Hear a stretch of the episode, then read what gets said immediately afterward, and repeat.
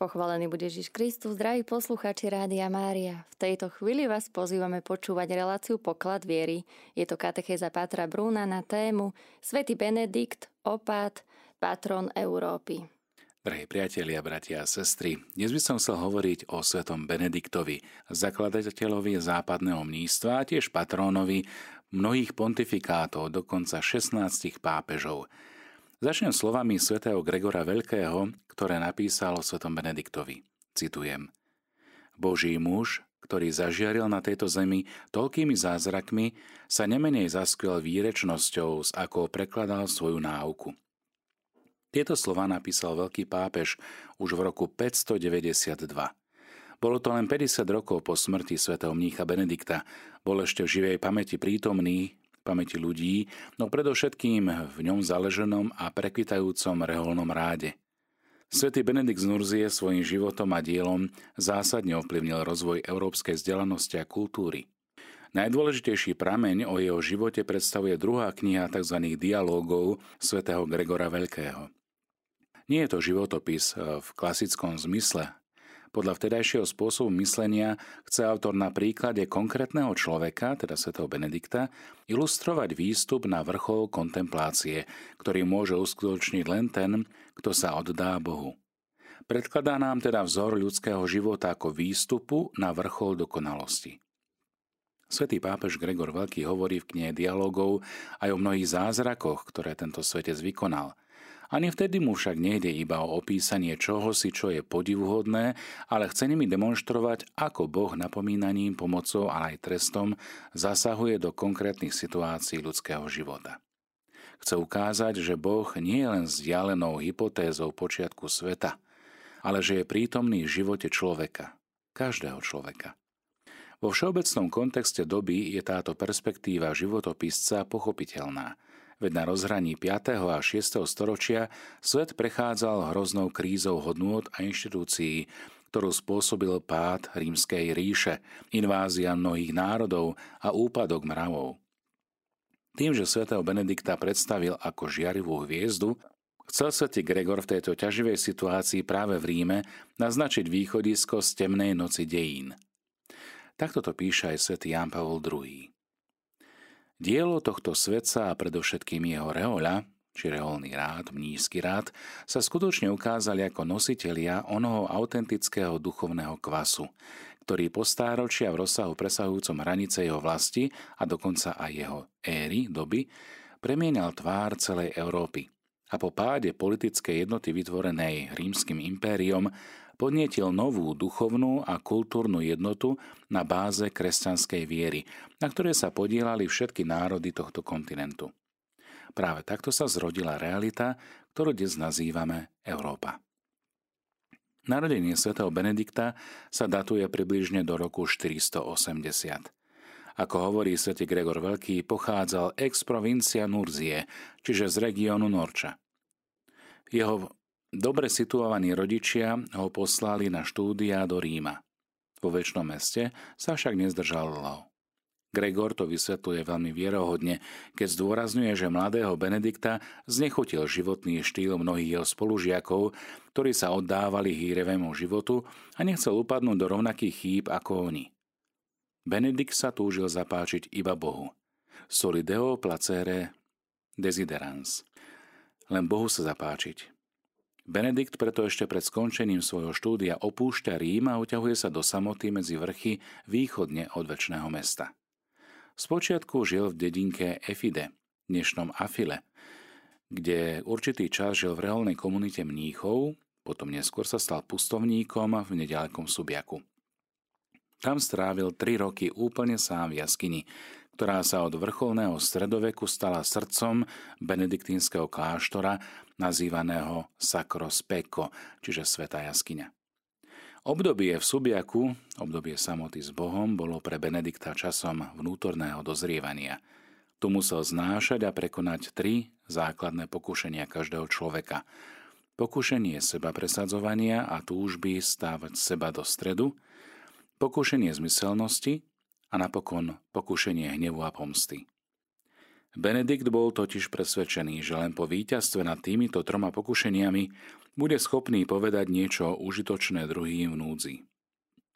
Keď svoju dušu takto upokojil, bol schopný dokonale kontrolovať porivy vlastného ja a stať sa tvorcom pokoja vôkol seba.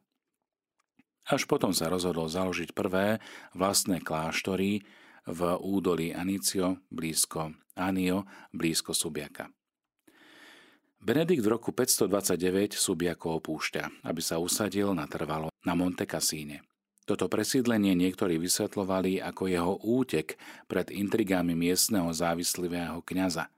Pokus o takéto vysvetlenie sa však ukázal málo presvedčivým, lebo Benedikt sa nevrátil, keď kňaz nečakane zomrel. Toto rozhodnutie je v skutočnosti prejavom jeho vstupu do novej fázy vnútorného dozrievania, ktorú nazývame mnížskou skúsenosťou. Podľa svätého Gregora Veľkého mal odchod z odlahlého údolia Anio na Monte Cassine, výšine, ktorá sa vypína nad širokou okolitou planinou a je viditeľná už z diaľky, aj hlboký symbolický význam. A síce, skrytý nízky život je zmysluplný. No kláštor má v živote cirkvi a spoločnosti aj verejný účel. Komunita mníchov má zviditeľňovať vieru ako životnú silu. A skutočne, keď Benedikt 21. marca 547 ukončil svoj pozemský život, zanechal vo svojej regule a v ním založenej benediktínskej rodine dedictvo, ktoré počas stáročí prinášalo a dodnes prináša ovocie po celom svete. V celej druhej knihe dialógov svätý Gregor Veľký opisuje, ako bol život svätého Benedikta ponorený do modlitby. A modlitba bola nosný pilier jeho existencie. Bez modlitby nie je tvoje skúsenosť s Bohom. Veď modlitba je dialóg. No Benediktova spiritualita nebola len vznútornenie mimo reality. Naopak, v nepokojoch a zmetkoch svojej doby žil stále pred Božím pohľadom a práve preto nikdy nestratil zo zreteľa povinnosti každodenného života ani človeka s jeho konkrétnymi potrebami. Hľadiac na Boha pochopil realitu človeka a jeho poslanie. Vo svojej regule označil mnízky život za školu služby pánovi. A od svojich mníchov žiadal, aby nič neuprednostňovali pred Božím dielom, teda posvetnými čítaniami a liturgiou hodín. Zdôraznil však, že modlitba je v prvom rade aktom počúvania, ktoré v zápetí treba premeniť na konkrétnu činnosť. Pán očakáva, že každý deň odpovieme svojimi skutkami na jeho svetu náuku, hovorí. Život mnícha sa tak stáva plodnou symbiózou činnosti a kontemplácie, aby bol vo všetkom zvelebený Boh. Na rozdiel od ľahkej a egocentrickej sebarealizácie dnes tak často vyzdvihovanej spoločnosťou, je prvým a neodňateľným záväzkom učeníka svätého Benedikta úprimné hľadanie Boha, pričom aj s cestou lásky, ktorú vytýčil pokorný a poslušný Boží syn Ježiš Kristus. Pred ňou nesmieme nič uprednostniť. A práve takto v službe druhému sa stane človekom služby a pokoja. Cvičením sa v poslušnosti, ktorú uskutočňuje viera oživovaná láskou, mních nadobúda pokoru. Regula jej venuje celú kapitolu. Takto sa človek stáva čoraz podobnejším Kristovi a dosahuje pravú sebarealizáciu ako stvorenie na Boží obraz a podobu. Poslušnosti učeníka musí zodpovedať aj múdrosť opáta, ktorý v kláštore zaujíma postavenie Krista. Jeho osobnosť, ktorá je opísaná predovšetkým v druhej kapitole Reguly a charakterizovaná duchovnou krásou a náročnosťou záväzku, možno považovať za Benediktov autoportrét, lebo ako píše svätý Gregor Veľký, svetec nemohol učiť inak, ako žil. Opád musí byť zároveň nežným otcom, ale aj prísnym učiteľom. Má byť pravým vychovávateľom, má byť neuchvejný k nerestiam, no predovšetkým je povolaný napodobňovať nežnosť dobrého pastiera a skôr pomáhať, než vládnuť. Skôr skutkami, ako slovami zdôrazňovať všetko, čo je dobré a sveté a ilustrovať božské prikázania svojim príkladom. Aby bol teda opát schopný rozhodovať zodpovedne, musí načúvať radám spolubratov, lebo Boh často práve najmladšiemu zjavuje najlepšie riešenie.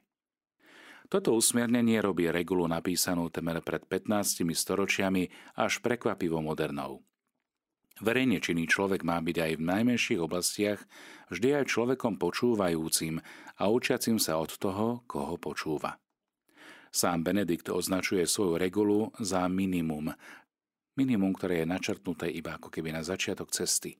V skutočnosti však ponúka užitočné usmernenia nielen pre mníchov, ale pre všetkých, ktorí hľadajú vedenie na svojej ceste k Bohu pre umiernenosť, ľudskosť a jasné rozlišovanie medzi podstatným a druhotným v duchovnom živote si podnes uchovala regula inšpirujúcu silu.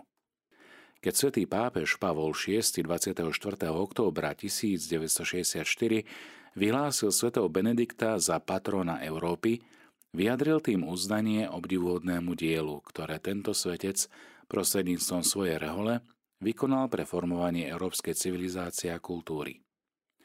Európa po storočí hlboko poznačenom dvoma svetovými vojnami a po páde dvoch veľkých ideológií, ktoré sa ukázali ako tragické utopie, teraz hľadá svoju vlastnú identitu. Na vytvorenie nového a trváceho celku istotne potrebuje politické, ekonomické a právne nástroje, ale potrebuje aj duchovnú a etickú obnovu, čerpajúcu z kresťanských princípov, koreňov tohto kontinentu – Inak sa Európa nebude dať zrekonštruovať. Bez tejto životnej miazgy zostane človek vystavený nebezpečenstvu, že podľahne dávnemu pokušeniu chcieť sa sám zachrániť, čo je utopia, ktorá, ako na to poukázal už svätý Ján Pavol II, v Európe 20. storočia v rozličných podobách spôsobila bezprecedentný úpadok bolestných dejín ľudstva. Hľadajme aj dnes, milí priatelia, pravý pokrok, načúvaním regule svätého Benedikta ako svetu na našej ceste. Tento veľký mních zostáva pravým majstrom, v ktorého škole sa môžeme učiť umeniu žiť pravý humanizmus a úctu a dôstojnosť ku každému človeku. Milí priatelia, aby nás teda inšpiroval aj životný príbeh tohto veľkého otca západného mníštva, utekajme sa k nemu o príhovor, aby nás jeho požehnanie, lebo to znamená význam jeho mena Benediktus, ten, ktorý je požehnaný, sprevádzalo aj na ceste nášho duchovného života. Svetý Benedikt, oroduj za nás. Život každého Benediktína je na základe slubu stálosti natrvalo zviazaný s daným spoločenstvom mníchov. Tento fakt spolu s neustálou snahou hľadať Boha a jeho svetú vôľu spôsobuje, že jednotlivé benediktínske kláštory sa navzájom od seba líšia, čo do vonkajšej činnosti, závislosti od miestnych podmienok, tiež potrieb miestnej cirkvi a spoločnosti, ako aj od schopností jednotlivých mníchov.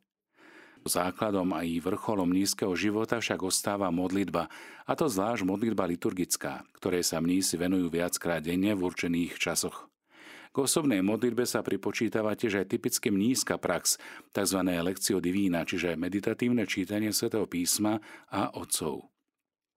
Našej práci ako mníchov v prvom rade starostlivosť o riadnych od kláštora, od upratovania cez varenie, starostlivosť o hospodárstvo a okolie kláštora, tiež príprava liturgických slávení až po správu knižnice či internetovej stránky.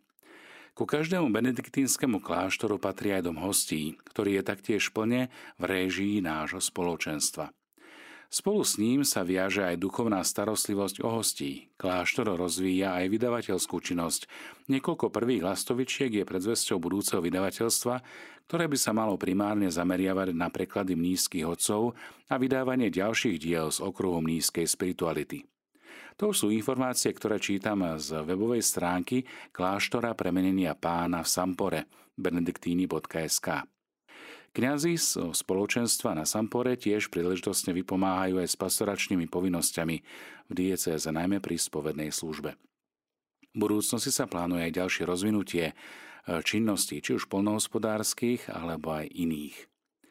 Ak sa pozrieme na návrat Benediktínov na Slovensko, tak spolahlivé údaje o činnosti synov svätého Benedikta v našej krajine nachádzame už z prelomu 9. a 10. storočia, no prvé zmienky o ich pôsobení na našom území siahajú dokonca pred misiu svätých Cyrila Metoda.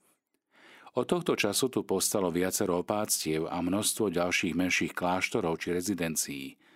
období tureckej expanzie, nepokojov a protihabzúrských bojov dochádza postupne k pustnutiu kláštorov a snahy obnovu utlmil v 18. storočí nepriaznivý vplyv tzv.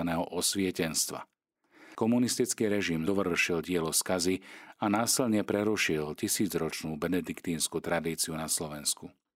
Z dávneho pôsobenia Benediktínov a slávy ich opáctiev zostali už len názvy, ako napríklad Hronský Benedik, Zobor pri, Bodr, pri Nitre, Skalka pri Trenčíne, ale aj svetci ako svätý Andrej Svorat a Benedik a mnoho ďalších neznámych mníchov, ktorých príhovor podporuje súčasnú obnovu mnízkeho života pod regulou a opátom. Návrat Benediktínov na Slovensko sa udial v jubilejnom roku. Kľúčovú úlohu tu zohral banskobistrický biskup monsignor Rudolf Baláš, ktorý už v roku 1998 pustil svojich prvých dvoch diecezných kňazov, Vladimíra Kasana a Blažeja Škvarku, do rádu svätého Benedikta. Rozhodli sa vstúpiť do tineckého opáctva pri Krakove, z ktorého sa už o dva roky pokúsili zaregistrovať na Slovensku. V jubilejnom roku 2000 sa im podarilo získať ako dočasné sídlo pre obnovenie benediktínskeho rádu farskú budovu v Ľubietovej. O dva roky však Ľubietovu opúšťajú pre neustá... neustálené majetkové pomery spomenutej budovy. Nakoniec mohli prijať ako dar 30 rokov neobývanú faru v Bacúrove. Na tomto mieste sídlili slovenskí benediktíni až do otvorenia nového kláštora Sampore v roku 2010. V Bacúrove vykonali mnísi množstvo práce. V priebehu dvoch rokov sa bývalá fara zmenila na nepoznanie. Najprv bola vymenená strecha, opravené a upravené prízemia a okolie farskej budovy. Bývalá fara sa tak zmenila na akýsi v úzovkách kláštor v malom vydaní. Na tomto mieste bol oficiálne zriadený dom svätého Benedikta ako filiálny dom Tineckého opáctva svätých Petra a Pavla v rámci novej mnízkej fundácie. Napriek bohatej histórii Benediktínov na Slovensku a možnosti zaujať niektoré z historických sídel, padlo rozhodnutie začať s výstavbou úplne nového kláštora. Toto rozhodnutie podmienili mnohé dôvody, no najmä potreba zabezpečiť riadny rast nového spoločenstva bez zbytočnej záťaže spojené so starostlivosťou o historické pamiatky, pastoračnou službou či nevhodnou lokalitou. Vďaka prajnosti už spomenutého biskupa monsignora Rudolfa Baláža a veľkej štedrosti farníkov zo Sliača a okolia sme sa stali vlastníkmi 7 hektárového pozemku v dedinke Sampor. Toto miesto výborne zodpovedá potrebám nízkeho života, keďže poskytuje dostatočný priestor, stíšenie a zároveň je prístupné pre hostí. Základný kameň pre stavbu nového kláštora premenenia pána požehnal pri svojej poslednej návšteve Slovenska svätý pápež Ján Pavol II. Turičný pondelok 24. mája 2010 ostane pevne zapísaný v novodobých dejinách benediktínskej prítomnosti na Slovensku. V tento deň totiž konsekroval otec biskup Rudolf Baláš kláštorný chrám premenenia pána za účasti otcov biskupov Viliama Judáka a Tomáša Galisa, tiež mnohých opátov, mníchov, množstva kňazov a klerikov, ako aj veriaceho ľudu z celého Slovenska. Vtedajší opát Bernard Savický, opáteneckého opátstva, po skončení slávnosti vyhlásil nový kláštor za jednoduchý priorát a za prvého priora vymenoval otca Vladimíra Kasana. V súčasnosti sa nachádza v tejto komunite 17 členov. Sú to mnísi s väčšnými sľubmi, prior je otec Vladimír, podprior otec František a potom ďalší kňazi Blažej, Jozef, Damian, Hladislav Mária, Marian, otec Michal, brat Igor a brat Svorat. S dočasnými sľubmi je to brat Rastislav Mária od dvoch srdc lásky, brat Dominik, brat Peter a brat Pavol. Súčasní postulanti sú brat Dávid Mária a brat Filip. V skúšobnej dobe sa nachádza teraz otec Jakub. Takže toľko informácií, ktoré sme vám sprostredkovali, milí priatelia, poslucháči Rádia Mária, o kláštore premenenia pána a o nových dejinách prítomnosti Benediktínov na Slovensku.